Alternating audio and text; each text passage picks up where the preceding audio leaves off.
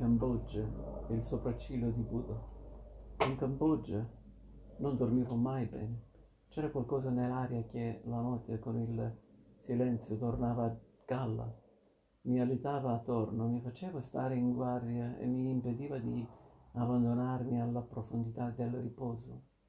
Anche quando mi addormentavo, era sempre per un sonno breve, leggero, da cui mi svegliano, mi svegliavo in continuazione per risentire quella presenza, per guardarmi attorno e non vedere niente, nessuno. Durante la guerra non mi era mai capitato. Incominciò viaggiando nel paese la prima volta che ci tornai poco dopo la caduta di Pol Pot. Quello che era successo in Cambogia dal 1975 al 1979 sotto il regime di Khmer Rossi sfidava ogni fantasia dell'orrore. Era più spaventoso di qualsiasi cosa un uomo potesse immaginarsi. L'intera società era stata rovesciata, la città abbandonata, le pagode distrutte, la religione abolita e la gente regolarmente massacrata in una continua orgia purificatrice. Una, un milione e mezzo, forse due milioni di cambogiani, un terzo della popolazione, erano stati eliminati. Cercai quelli che avevo conosciuto e non trovai nessuno. Erano tutti finiti a fare le concime nei campi, perché anche i controrivoluzionari, dicevano i Khmer Rossi, dovevano, almeno come cadaveri, servire a qualcosa. Viaggiai per un mese attraverso un paese martoriato a raccogliere testimonianze di quella follia. La gente era così atternita, atterrita, così inebetita dall'orrore che spesso non riusciva a raccontare o non voleva farlo. Nella campagna mi, venivano indicati i centri di raccolta per l'eliminazione dei nemici. Di solito erano le vecchie scuole dove restavano le tracce delle torture, i pozzi dove non era più possibile bere perché riempiti di morti, le risaie dove a volte non si riusciva a camminare senza pestare la ossa di quelli che lì, a colpi di bastone, per risparmiare la, le palottole, erano stati massacrati. Dovunque si scoprivano nuove fosse comuni, c'erano superstiti che non riuscivano più a montare su una barca da quando avevano, avevano visto i loro familiari portati in mezzo a un lago e buttai in pasto ai crocodili, coccodrilli. Altri non riuscivano più a salire su una palma perché i Khmer Rossi avevano usato gli alberi per mettere alla prova le loro vittime e decidere chi dovesse vivere e chi morire. Quelli che riuscivano ad arrivare fino in cima erano considerati contadini di, da utilizzare, gli altri intellettuali da eliminare. Da allora la Cambogia non fu mai più la stessa. Le tracce di quella sofferenza erano dovunque l'invisibile carica di dolore che si era accumulata nei quattro anni di Pol Pot riempiva l'aria, appesantiva ogni silenzio, rendeva insonni le notti. Anch'io non potevo più sentire la voce del gecko, la lucertola parlante, senza contare i suoi gridi e, come si fa con i petali di una margherita, interroga- interrogarlo. Morirò? Non morirò? Morirò? Non potevo più guardare serenamente una fila di palme senza pensare istintivamente che le più alte erano quelle più concimate di cadaveri. In Cambogia persino la natura aveva perso la sua rincuorante innocenza. Con Leopold eravamo andati a stare al Monorom Hotel nel centro di Phnom Penh. Non era stato facile trovare una camera, la città era invasa di, da stranieri, soldati, amministratori, esperti di questo e di quello, giornalisti. Dopo aver ignorato per anni la tragedia di questo paese, la comunità internazionale era finalmente intervenuta massicciamente, non certo per mettere ordine, per punire gli assassini e ristabilire un minimo di decenza nella vita. Far questo era politicamente impossibile. La Cina, che aveva da sempre appoggiato Pol Pot e i Khmer Rossi, non era disposta ad abbandonare i suoi protetti e così, per la piccola Cambogia, le grandi potenze avevano trovato una di quelle soluzioni che servono a giustificare ogni immoralità, un compromesso. Con gli accordi di Parigi, firmati con grande pompa nel 1991, i massacri furono dimenticati. Boia e vittime vennero messi sullo stesso piano. I vari gruppi combattenti furono invitati a deporre le armi e i loro capi a presentarsi alle elezioni. Che vincesse il migliore come se la Cambogia del 1993 fosse l'Atene di Pericle. Questa volta era a Phnom Penh da qualche giorno e avevo l'impressione di assistere a una grande rappresentazione di follia in un palazzo degli anni 30, che era stato la residenza del governatore francese. Si era installato il quartier generale dell'UNTAC, l'autorità nelle Nazioni Unite, incaricata di applicare gli accordi di Parigi. Ogni giorno, su una bella terrazza, un giovanotto di nazionalità francese dava informazioni e istruzioni 500 giornalisti venuti da tutto il mondo per assistere alle prime elezioni democratiche nella storia della Cambogia. Un altro di nazionalità americana spiegava che era proibito prendere foto degli elettori alle urne e chiedere loro all'uscita dai seggi per chi avessero votato. Ai piani superiori, nei piccoli uffici ricavati dalle grandi sale di un tempo, altri funzionari internazionali, avvocati e giudizi, presi in prestito dai vari paesi, professori universitari a contratto per l'ONU, ciascuno davanti al suo computer, lavoravano a elaborare piani per lo sviluppo e la modernizzazione del paese, stilavano una nuova Costituzione, scrivevano leggi per riorganizzare le dogane, eliminare la corruzione, ristrutturare il sistema scolastico e far funzionare gli ospitali. A sentir loro qual era per la Cambogia un'occasione unica per rimettersi in piedi, per tornare a essere un paese normale. Il mondo intero era lì ad aiutarla sulla carta era vero. Le Nazioni Unite erano in Cambogia da più di un anno con una forza di 22 uomini, fra militari e civili, e con 2 miliardi e mezzo di dollari da spendere. Il guai era che con tutta questa gente e tutti questi soldi le Nazioni Unite, Unite erano, non erano riuscite a fare quello che gli accordi di Parigi avevano stabilito come il primo passo del processo di pace, disarmare i combattenti. I Khmer Rossi si erano categorica- categoricamente rifiutati di, di porre le armi e continuavano a tendere imboscate e a uccidere, mentre il loro capo formale, Q Sampan, il numero due di Pol Pot, quello che aveva razionalizzato il genocidio, continuava a vivere in Phnom Penh e a incontrarsi con i rappresentanti dell'ONU e gli ambasciatori occidentali che gli stringevano la mano e lo chiamavano eccellenza. Ma la comunità internazionale non poteva accettare una sconfitta. Il fine di tutta l'operazione erano le elezioni. Allora che ci fossero le elezioni.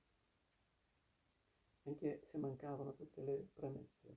L'importante, dicevano i diplomatici, era rimettere in piedi l'economia, avviare il processo di pace. I Khmer Rossi prima o poi si sarebbero aggregati. Ebbi l'impressione che la comunità internazionale, questa strana, indefinibile accozzaglia di genti di tutti i colori, di tutte le misure, di tutte le lingue, che in comune aveva solo l'interesse a guadagnare come rimborso spese di un giorno quelle che un cambogiano medio guadagnava in un anno 150 dollari USA volesse restare in Cambogia al costo di qualsiasi compromesso. Il destino dei cambogiani non era la grande priorità del momento. per le Nazioni Unite era prioritario portare a buon fine l'intervento in Cambogia, così da poter ripetere l'operazione altrove. Ma le Nazioni, Nazioni Unite, chi erano? Mi facevo la barba, ascoltando la radio porta- portatile che ho sempre con me e a sentir quella pareva che il mondo fosse ormai in mano a questo nuovo, onnipresente, saggio e giusto governo, le Nazioni Unite. Le Nazioni Unite erano in Cambogia, le Nazioni Unite avevano qualcosa da dire sull'Iraq, avevano da intervenire al, nella ex Jugoslavia e in Africa. Le prime notizie di tutti i bollettini riguardavano loro, poi uscivano fuori per le strade di Phnom Penh e le Nazioni Unite erano soldati indonesiani, quelli responsabili del massacro di Dili nell'isola di Timor, soldati thailandesi, quelli che avevano sparato sulla folla disarmata nel centro di Bangkok. Le Nazioni Unite erano anche i poliziotti di alcune dittature africane, tutti venuti con un berretto azzurro in testa a portare la democrazia il rispetto dei diritti umani. Una cosa le Nazioni Unite l'avevano fatta. Con la loro presenza avevano ridato fiducia agli uomini d'affari. A Phnom Penh i prezzi delle case erano alti come quelli di New York. Dovunque si aprivano nuovi alberghi, ristoranti, dancing e bordelli. Il processo di pace aveva reintrodotto quella logica dell'economia di mercato che non conosce principi tranne quello del profitto. Nel giro di pochi mesi la Cambogia era diventata la meta di speculatori, per più cinesi venuti da Hong Kong, da Kuala Lumpur e Singapore, che grazie all'immensa corruzione dell'apparato amministrativo locale mettevano le mani sulle risorse del paese e nei più loschi traffici, da quello delle medicine scadute al contrabbando di aiuto e di pietre preziose. Un uomo d'affari americano, quello cercava di seppellire in Cambogia le scorie nucleari che nessun altro paese voleva. Dovunque erano comparsi nuovi grandi cappelloni pubblicitari. Ancora, l'orgoglio della nazione. Un invito a visitare i templi? No, una nuova birra. La distilleria che la produceva era il risultato dell'unico investimento straniero nel settore industriale. Forse la birra non era ciò di cui i cambogiani in quel momento avevano più bisogno, ma l'economia aveva la sua logica, come la natura. Dopo anni e anni di guerre e di massacri, la vita tornava a trionfare sulla morte, ma lo faceva nel più primitivo, più crudele dei modi, con l'uomo che tornava a essere un lupo dei, nei confronti dell'uomo. Sul, sui marciapiedi di Phnom Penh aumentavano le bande di donne e bambini sporchi e affamati che mendicavano. Aumentavano anche le scintillanti nuovissime Mercedes, contro i cui vetri affumicati quei disgraziati andavano inutilmente a battere le loro dita ossute. La pace stava velocemente ricreando due Cambogie, quella dei pochi ricchi e quella dei tanti poveri, quella delle città e quella delle campagne. Si ripeteva la situazione del passato, quella che Pol Pot aveva sfruttato. La sua teoria era stata la città è corrotta, è marcia, non può essere salvata. L'unica soluzione è abbandonarla e ricominciare da capo. Bisogna tornare alla purezza del chicco di riso, diceva. Secondo Pol Pot tutto quel che era venuto dall'esterno aveva imbastardito e indebolito i Khmer. Per tornare alla grandezza di Angkor bisognava tagliare, tagliare ogni legame con l'esterno ed eliminare tutti i segni di presenza straniera. Da qui la decisione di far saltare la banca centrale, lasciando pacchi di dollari a svolazzare nel vento. Da qui la demolizione pietra per pietra della cattedrale cattolica, da qui l'evac- l'evacuazione delle città, che erano il simbolo di quella modernità non cambogiana che i Khmer Rossi detestavano. La città era il male. Ed eccola là, Phnom Penh, viva e corrotta, risorta dalle ceneri, vista dalle cam- capanne dei contadini ancora infestate di zanzare e di malaria. La città sembrava di nuovo una qualcosa di, da eliminare, da epurare, e c'erano già, specie fra i giovani, quelli che tornavano a decidere, a desiderare Pol Pot. Non era una follia, ma non era ugualmente folle la pretesa delle Nazioni Unite di risolvere l'intero problema cambogiano in poco tempo, semplicemente con delle elezioni. E non erano folli, quasi come Pol Pot, quei funzionari che con il computer, con nuove leggi e nuovi programmi e tanta buona volontà pensavano, come lui, di poter rifare la Cambogia. Se la, se la comunità internazionale avesse voluto fare qualcosa per i cambogiani, doveva metterli sotto una campana di vetro per una generazione, proteggerli dai loro vicini nemici, thailandesi e vietnamiti, dai rapaci uomini d'affari venuti come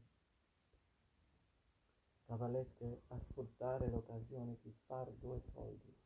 Doveva anzitutto aiutarli a vivere in pace, a ric- riscoprire se stessi e poi forse poteva anche chiedere loro se volevano avere una monarchia o una repubblica, se preferivano il partito della mucca o quello del serpente.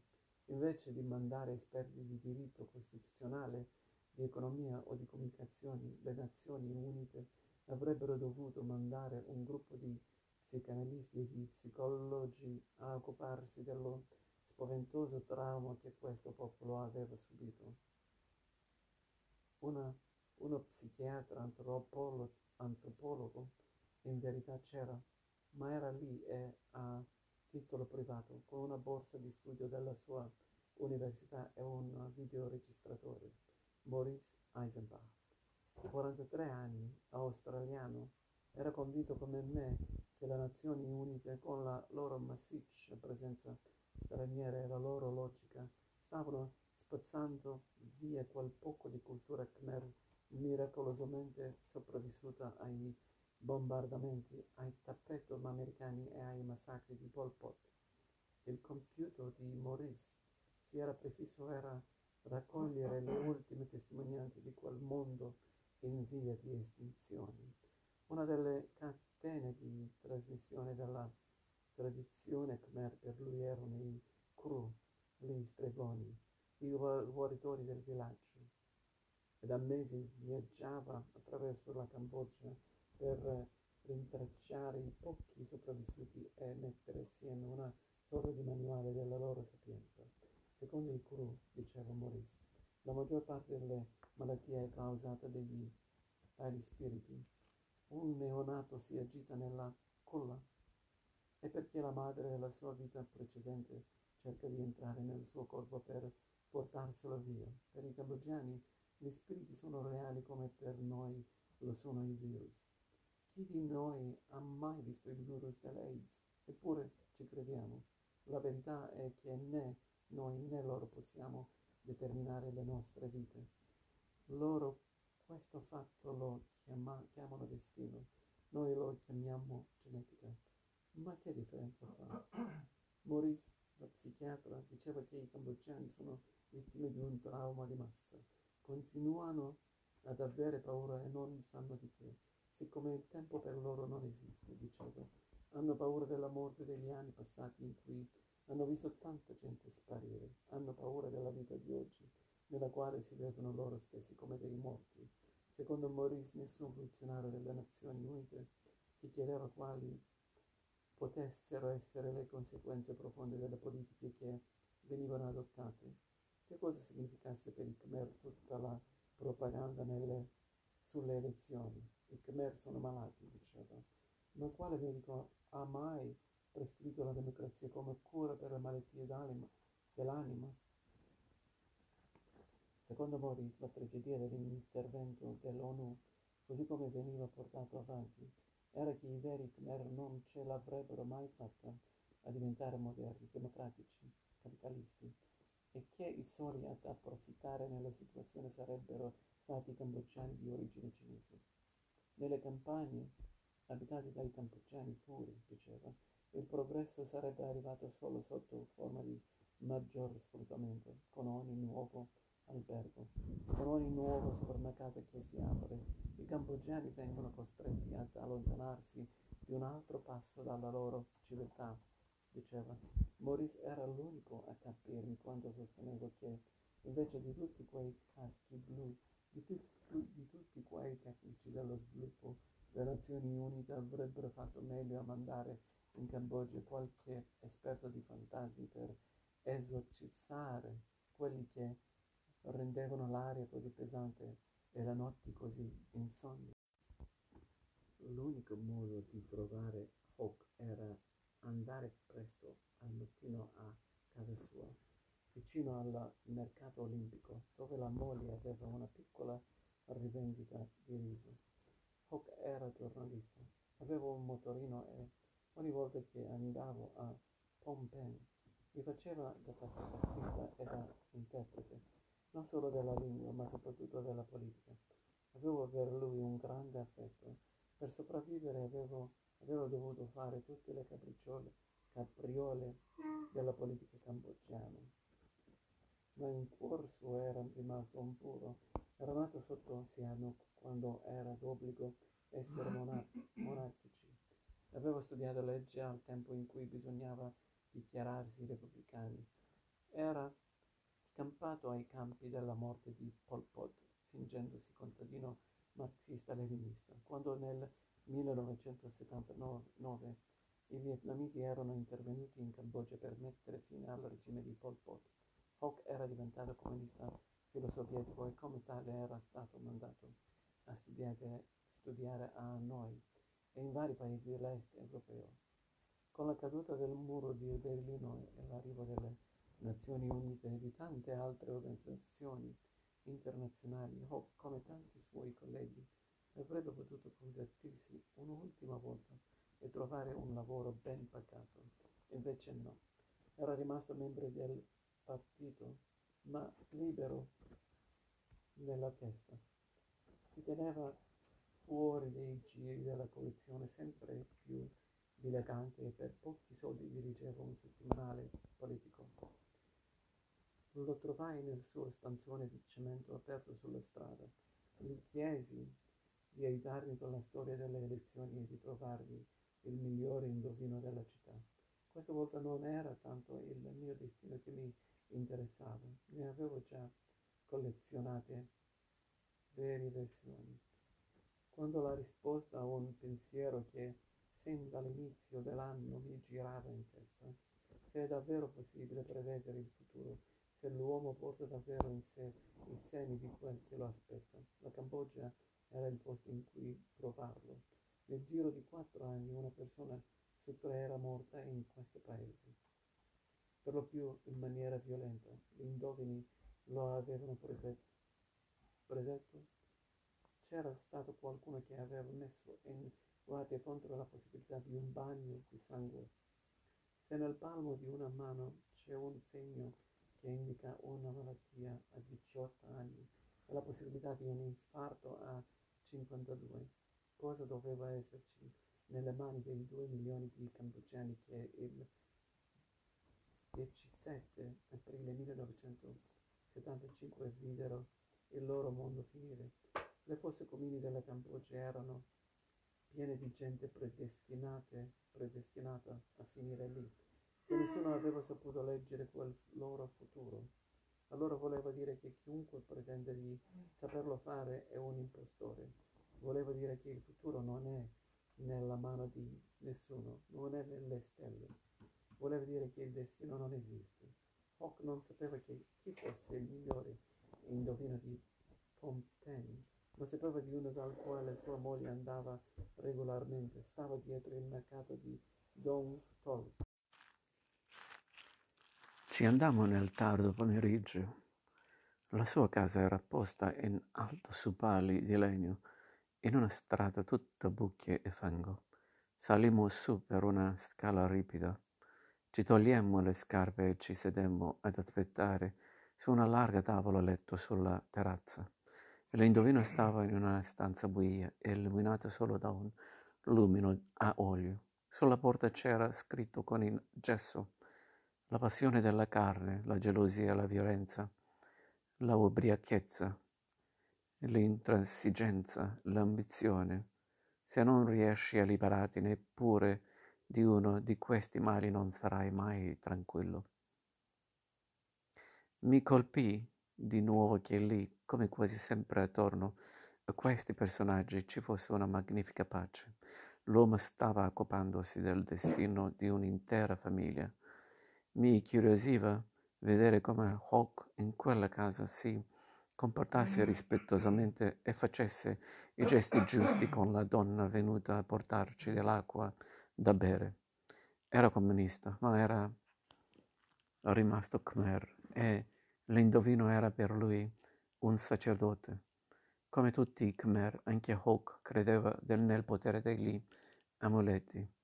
Lui ne aveva avuto uno potentissimo, un Buddha che gli aveva dato sua madre nel 1979 e che lo aveva protetto negli anni della guerra contro i resti dell'esercito di Pol Pot.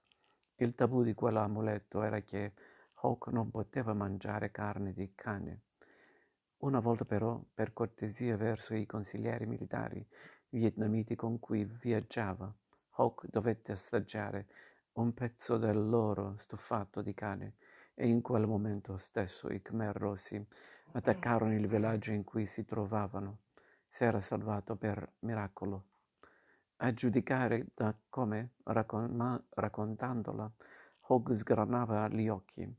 Quella storia doveva essere vera. Lui certo l'aveva vissuta così. Gli feci vedere il mio Buddha e Hawk mi chiese da quanto non l'avevo rica- ricaricato. Ricaricato? Sì, gli amuleti con il tempo perdono la loro forza e vanno ricaricati. Il mio Buddha non aveva avuto rinca- ricariche da più di vent'anni. Secondo Hawk doveva essersi ormai spento. Lui sapeva di un bonzo in una pagoda non lontano dall'aeroporto, bravissimo nel ridare forza agli amuleti. Era quello che aveva ricaricato anche il suo. È uno strano bonzo, aggiunse Hawk. A volte si presenta come un vecchio, a volte come un giovane. Quella descrizione mi incuriosì. Un giorno ci saremmo andati. La famiglia che aveva consultato l'indovino uscì, toccò a una donna venuta con la figlia e noi ci sedemmo per terra dietro di loro. La donna voleva vendere un terreno e chiedeva consigli su come procedere. L'indovino le disse che fra cinque giorni due donne sarebbero venute a chiederle il prezzo, ma che sarebbe stato difficile concludere l'affare, perché il terreno non aveva un accesso facile. La donna disse che era vero, la maggior parte dei terreni hanno problemi di accesso, pensai io. La donna volle poi sapere cosa doveva aspettarsi da quella giovanissima figlia che la stava accanto, che la stava accanto inginocchiata. L'uomo disse che per questo dovevano tornare la settimana dopo. Non è facile predire il destino di una ragazza così giovane. Ci vuole tempo. Mi parve questo meno passato uno ha è più difficile è predire il suo futuro. Non ci sono segni. La faccia è senza storia e l'indovino, che spesso altro non è che un istintivo psicologo, ha poco o nulla a cui rifarsi. Hawk mi traduceva sottovoce in quel suo adorabile patois francese dell'Indocina pieno di verbi all'infinito e di tanti monsieur e madame usati al posto di lui e lei. Lo vedevo interessato. Era la prima volta che veniva lì, ma il fatto che l'indovino fosse quello che sua moglie consultava lo incuriosiva moltissimo. L'indovino, un uomo sulla sessantina che aveva fatto quel mestiere fin da giovane ed era riuscito a evitare la morte facendo credere ai Khmer Rossi di essere un guidatore di trisciò, stava seduto nella posizione del lotto contro una parete. Volle sapere quando ero nato che mi chiese che giorno della settimana era stato. Mercoledì ri- risposi. Scrisse dei numeri, disponendoli a forma di piramide su un foglio di carta e, riferendosi continuamente a quelli, cominciò. Nella marcia della tua vita dovevi già morire varie volte.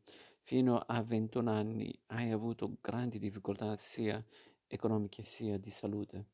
E avanti, come ormai sapevo, le stesse cose un po' vere, un po' false. Niente di interessante, niente di nuovo, tranne che quello in corso era il mio 56esimo anno, anche per i Khmer, come per i cinesi, quando si nasce, se n'è già uno e che sarei stato vittima di un far, furto, avrei perso così una cosa a cui tenevo molto. Non volevo offenderlo e per un po' lo lasciai continuare, poi lo interrompi per porgli la sola domanda per la quale ero venuto.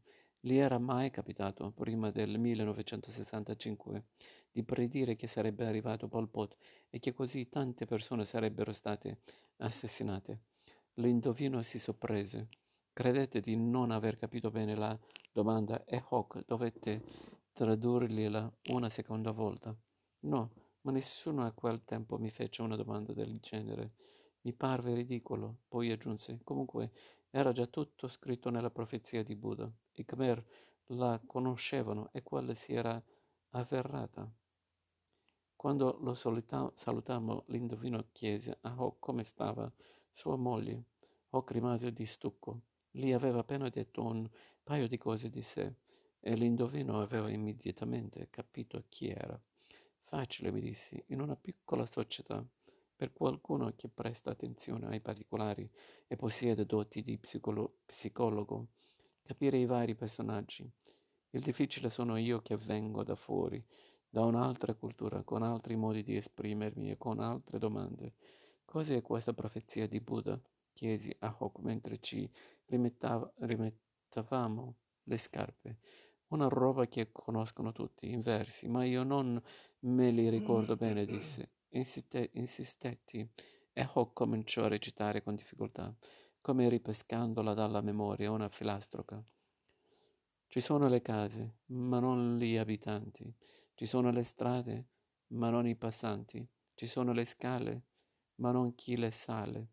I corvi neri paiono inermi, ma dentro al frutto ci sono i vermi, solo ad ancor si fa festa, ma dall'umanità non resta. Che chi sta dove pio- poggia, l'ombra di un albero della pioggia. Straordinario, c'era tutto, l'evacuazione di Pompen, con le case e le strade rimaste deserte. I Khmer rossi nei loro pigiami neri che arrivavano arrivano portando il frutto della pace, ma in verità dando inizio al massacro, ancora, l'unico posto non toccato dalla rivoluzione. E alla fine i sopravvissuti sono così pochi da poter stare tutti nell'ombra di un grande albero, ma la filostraca di Quendera, Hawk non lo sapeva. Prima di Pol Pot non se lo ricordava e io restai con il dubbio che fosse una roba recente fatta a posteriori per spiegare il passato, ma anche questo era da scoprire. Uscimmo che era già buio. Nelle case vicine si vedevano i piccoli fuochi su cui la gente preparava la cena. Ci passarono accanto, correndo e saltando fra le pozzanghere, dei bianchi sudatissimi in tenuta di ginnastica. Funzionari dell'UNTAC che facevano il loro jogging serale sotto la casa di un indovino Khmer. Due mondi, pensai, che non si raggiungeranno mai. Hai voglia di correre. C'era solo una persona che poteva darmi una risposta scientifica sulla questione della profezia di Buddha e stava a Phnom Olivier de Vernon, studioso della scuola francese dell'estremo oriente esperto della lingua e di buddismo khmer. Olivier viveva in Cambogia da qualche anno e si era dato una missione, quella di ricostruire la memoria religiosa dei Khmer che Pol Pot aveva voluto distruggere. Andava in giro per il paese a recuperare, specie nelle pagode, qualsiasi foglia di banano con un testo, qualsiasi vecchio manoscritto sopravvissuto ai fallo dei Khmer Rossi. Lo, lo fotografa, fotografava, lo trascriveva su un computer e a forza di pezzi trovati qui ella rimetteva assieme i classici della tradizione. Li stampava al laser in varie copie e li distribuiva alle biblioteche, alle pagode, alle scuole buddiste che riaprivano un lavoro da certosino. Trovai Olivier del suo minuscolo ufficio incastrato fra il muro esterno del palazzo reale e la pagoda d'argento. La profezia di Buddha, certo, Olivier la conosceva, disse che ne esistevano varie versioni e che lui stesso ne aveva trovato traccia in parti diverse del paese. I manoscritti più vecchi risalivano a 150-200 anni fa. Ma questo non voleva dire che la profezia stessa non poteva essere molto più antica. Le foglie di banano non durano a lungo e uno dei lavori tradizionali dei giovani bonzi era appunto quello di fare nuove copie di vecchi testi che diventavano illeggibili. Recitai a Olivier la filastroca di Hawk. Non l'aveva mai sentita, ma secondo lui era possibile che fosse una versione popolare e aggiornata della vecchia profezia. Quella, disse Olivier, era grosso modo così. Verso la metà dell'età buddista, l'era di 5.000 inizia con la nascita di Buddha nel 543 a.C., per cui la sua metà esatta è l'anno 1957. Un palazzo d'oro e d'argento sorgerà all'incrocio dei quattro fiumi, dove il Mekong e il fiume Bassak si incontrano, fermando quattro rami. Sihanouk aveva fatto costruire un casino. A causa delle successive vicende politiche, il casino non entrò mai in funzione. Oggi è diventato l'hotel cambogiano. Dopo, il, dopo di quello ci sarà nel paese una grandissima guerra e il sangue delle vittime arriverà fino al ventre degli elefanti. La guerra americana e poi i massacri di Pol Pot. La religione verrà eliminata. Pol Pot mise al bando tutte le attività buddiste, distrusse le pagode e uccise la maggioranza dei monaci. Poi arriverà un uomo travestito da cinese. Sihanouk torna da Pechino, accompagnato da un elefante bianco con le zanne blu, i veicoli bianchi dell'ONU con i berretti blu dei soldati a bordo. Ci sarà un'altra breve guerra finché un monaco non riporterà le sacre scritture dalle montagne Kulen, oggi una delle basi dei Khmer Rossi, e cambierà il nome del paese da Kambuchea. Così si chiama la Cambogia, i Khmer, e la parola vuol dire karma di dolore. In Nagar Bankat Puri solo allora regnerà la felicità, tutte le malattie spariranno. Ogni uomo avrà 50 moli e vivrà fino all'età di 220 anni. Certo che questa profezia pareva esatta, con il senno di poi ma era pur sempre impressionante. Olivier de Vernon scrisse poi un saggio su queste strane coincidenze. Il giorno delle elezioni cominciò con una grande e bellissima pioggia. Era domenica. Cam- I cambogiani si misero i loro migliori abiti, che si presentarono entusiasti ai vari seggi. L'atmosfera era quella di una festa. E festa era. Dovunque c'erano soldati dell'ONU con le uniformi dei loro vari paesi e i caschi blu. Dovunque c'erano stranieri di, che dirigevano le operazioni di voto, che osservavano, che fotografavano. Dovunque c'erano giornalisti, telecamere, microfoni. Lo stesso atto del votare era in un insolito, divertente spettacolo per i cambogiani per impedire che ci fossero imbrogli e che la gente esercitasse il suo diritto più di una volta, chi votava doveva intingere l'indice della mano destra in un inchiostro invisibile che poi, sotto una speciale lampada, rendeva il dito fosforescente anche a ore di distanza. Era una magia quella che faceva restare allibiti i cambogiani. Votare per chi? Votare per chi? I partiti erano tanti. Ogni partito era rappresentato da uno simbolo su cui bisognava fare una croce. C'erano un serpente, una mucca, la faccia di Sihanouk e il profilo delle torri di Angkor. Il Partito Comunista al governo era il primo nelle liste e, nella sua maniera totalitaria, aveva ordinato alla gente di fare la croce proprio sul primo posto. Ma qual era il primo? Bastava capovolgere il foglio e il primo posto diventava l'ultimo. Molti furono quelli che, incapaci di leggere e non avessi, avvezzi a questo tipo di nose, stavano perplessi nelle cabine a girare e rigirare quel foglio senza sapersi decidere. Alla fine tutto andò per il meglio e la coscienza del mondo, specie quello occidentale, poté consolarsi di un altro trionfo della democrazia. Da quando Sihanouk era rientrato a, da Pechino per riprendere il suo vecchio posto di capo del Stato, dello Stato, il palazzo reale era stato dipinto e arredato di nuovo ed era tornato a essere il centro di gravità della politica cambogiana. Ai visitatori ingenui e di poche letture veniva presentato come la residenza degli antenati di Sihanouk, anche se in verità il palazzo, come tutti i più bei monumenti di Phnom Penh, era stato costruito dai francesi durante l'epoca coloniale, appunto per dare alla monarchia locale un po' di regalità.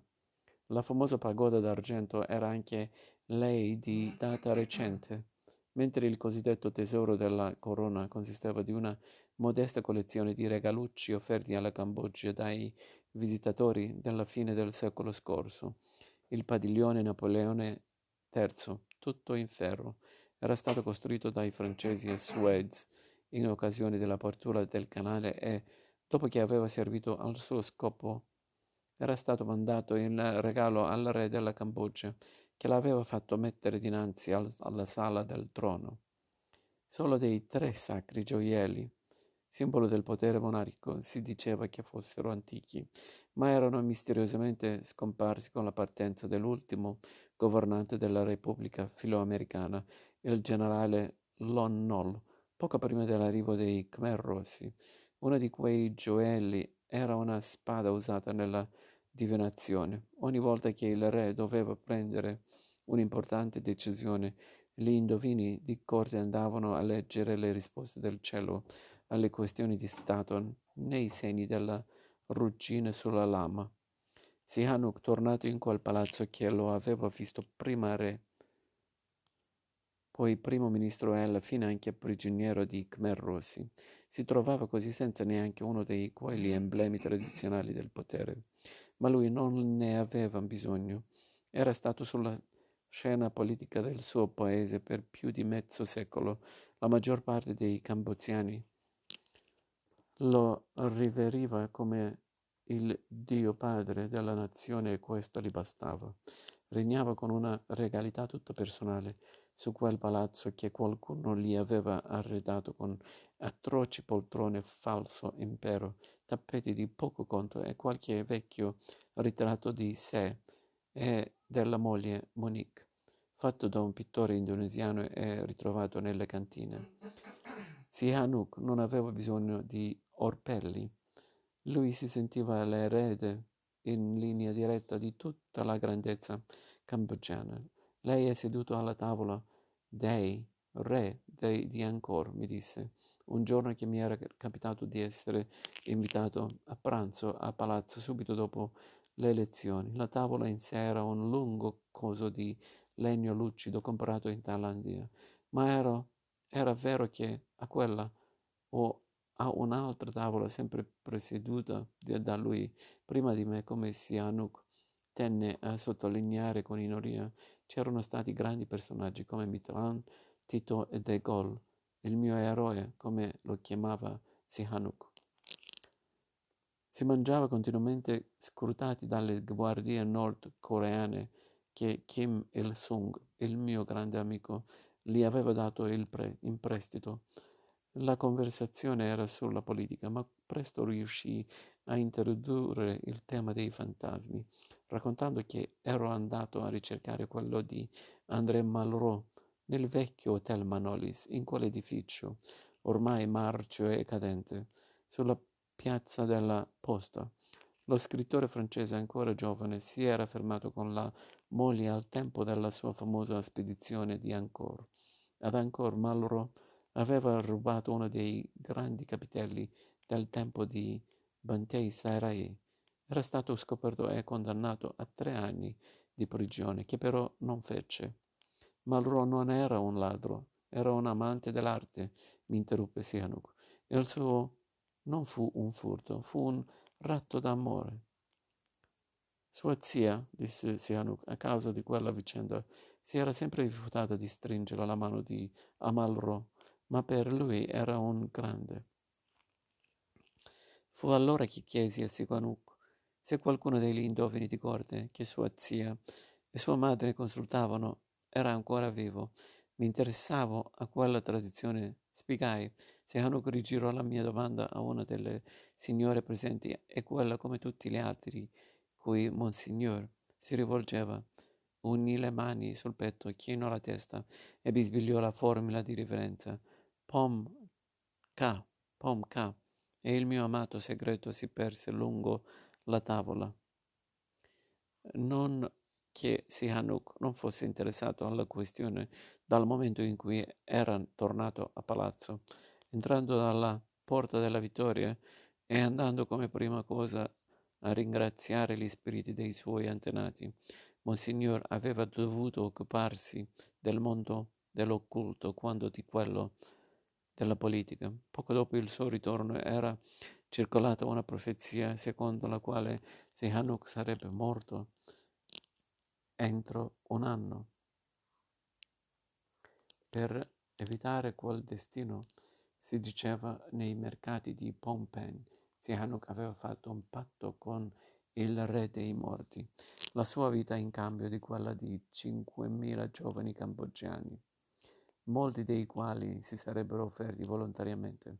Il palazzo dovette fare un comunicato ufficiale per smentire sia la profezia sia tutte le voci mm-hmm. in proposito.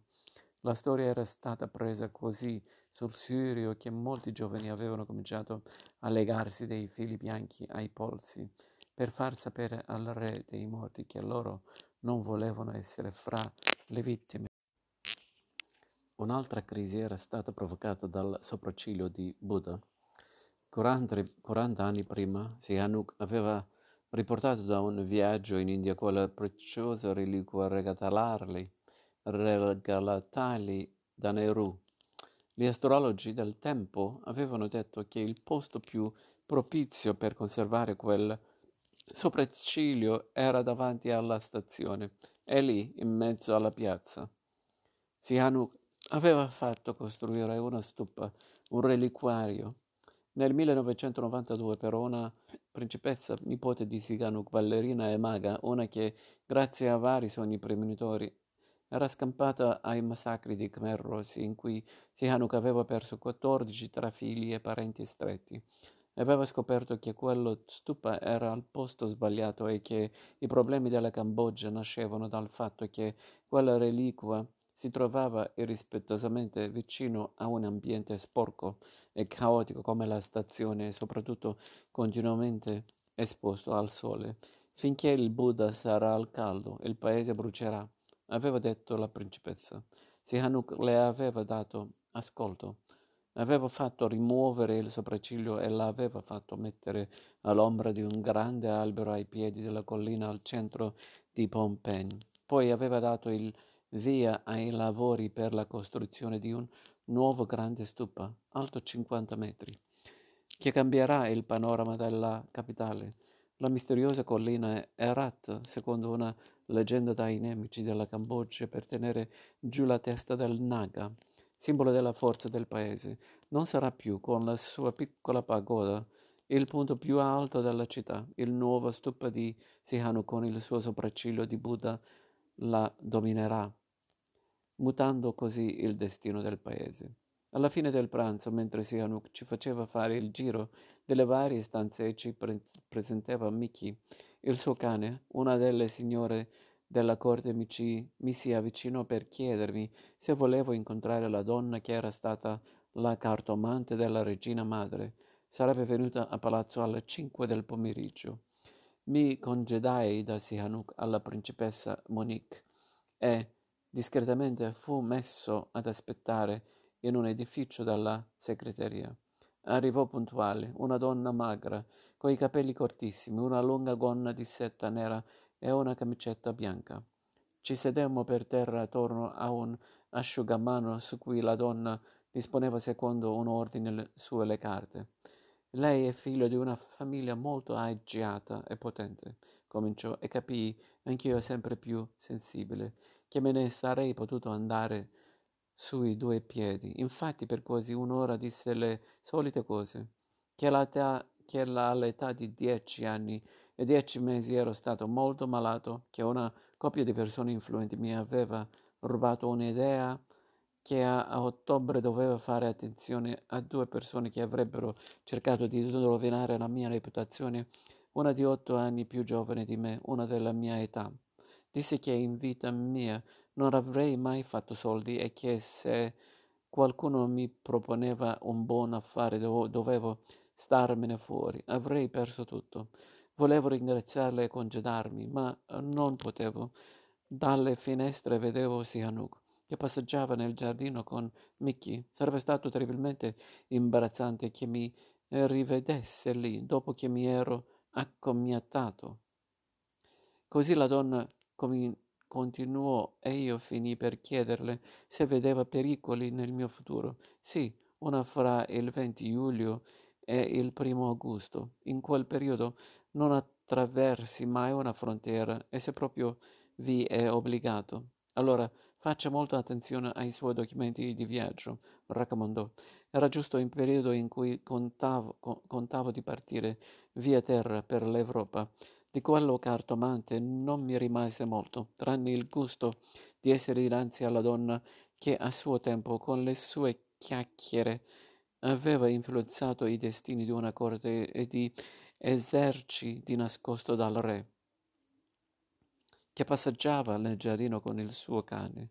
Quando finalmente riuscì ad andarmene senza essere visto da una porta secondaria del palazzo, mi parve di saltar fuori dalla pagina di un libro di favole uno dei nuovi ritrovi alla moda dove la sera si riunivano i rappresentanti della comunità internazionale era No Problem, una sorta di club caffè ristorante aperto in una vecchia villa coloniale. Una sera, seduto accanto a un tavolo di funzionari dell'ONU che non conoscevo, sentii raccontare la storia di un giornalista tedesco cui un indovino cambogiano aveva detto di non volare e che si era salvato non salendo, all'ultimo momento, sull'elicottero russo che poi era caduto a Siem Reap.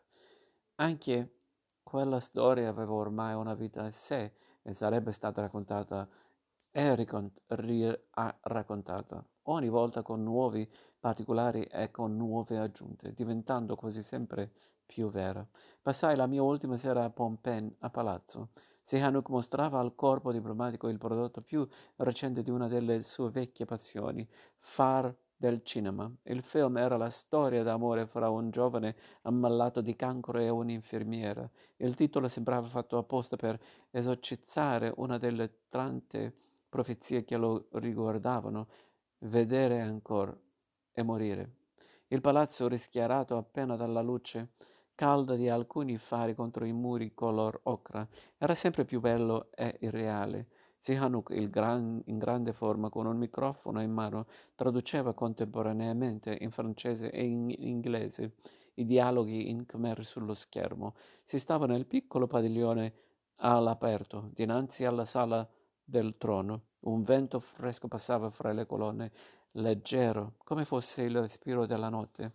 Sotto il cielo stellato stellatissimo regnava una magnifica, surrealistica pace. All'alba, con Hawk e Leopold, che era andato a tornato da Bangkok in aereo solo per fare con me l'ultimo pezzo del viaggio via terra.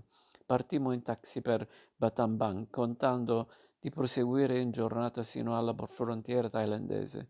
Nonostante le loro minacce, i Khmer Rossi erano rimasti relativamente tranquilli e il traffico sino ai Poipet scorreva regolare. Il posto di frontiera era teoricamente chiuso, ma avevamo sentito che i funzionari dell'UNTAC, se viaggiavano a bordo delle loro macchine, potevano andare ad Arayapratet in Thailandia per fare la spesa o per cena.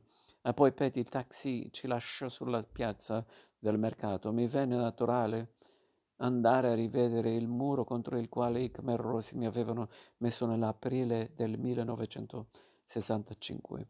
Ci rimasi qualche minuto in silenzio, come fosse stata davvero la tomba di qualcuno. Mi venne da pensare alle tante cose che da allora mi erano successe, ai tanti posti in cui ero stato, alle persone che avevo conosciuto, alle infine parole che avevo scritto, a tutto quel che non avrei fatto, fossi finito lì, tantissimo e in fondo nulla. Vedemmo una macchina bianca con la scritta UN andare verso il confine. Al volante c'era un giovane giapponese che andava ad Aranyapratet per incontrare il fidanzato. Sia lei sia i soldati di guardia alla sbarra della frontiera pensarono che anche noi fossimo dell'UNTAC e in un baleno ci ritrovammo fuori dalla Cambogia. La polizia thailandese era stata avvertita dal mio ufficio di Bangkok e un gentilissimo funzionario, che era già andato a cena, tornò a timbrarci i passaporti e ci aiutò a trovare una macchina. Gli ultimi 300 chilometri di strada fino a Bangkok li feci dormendo, senza incubi e senza sogni.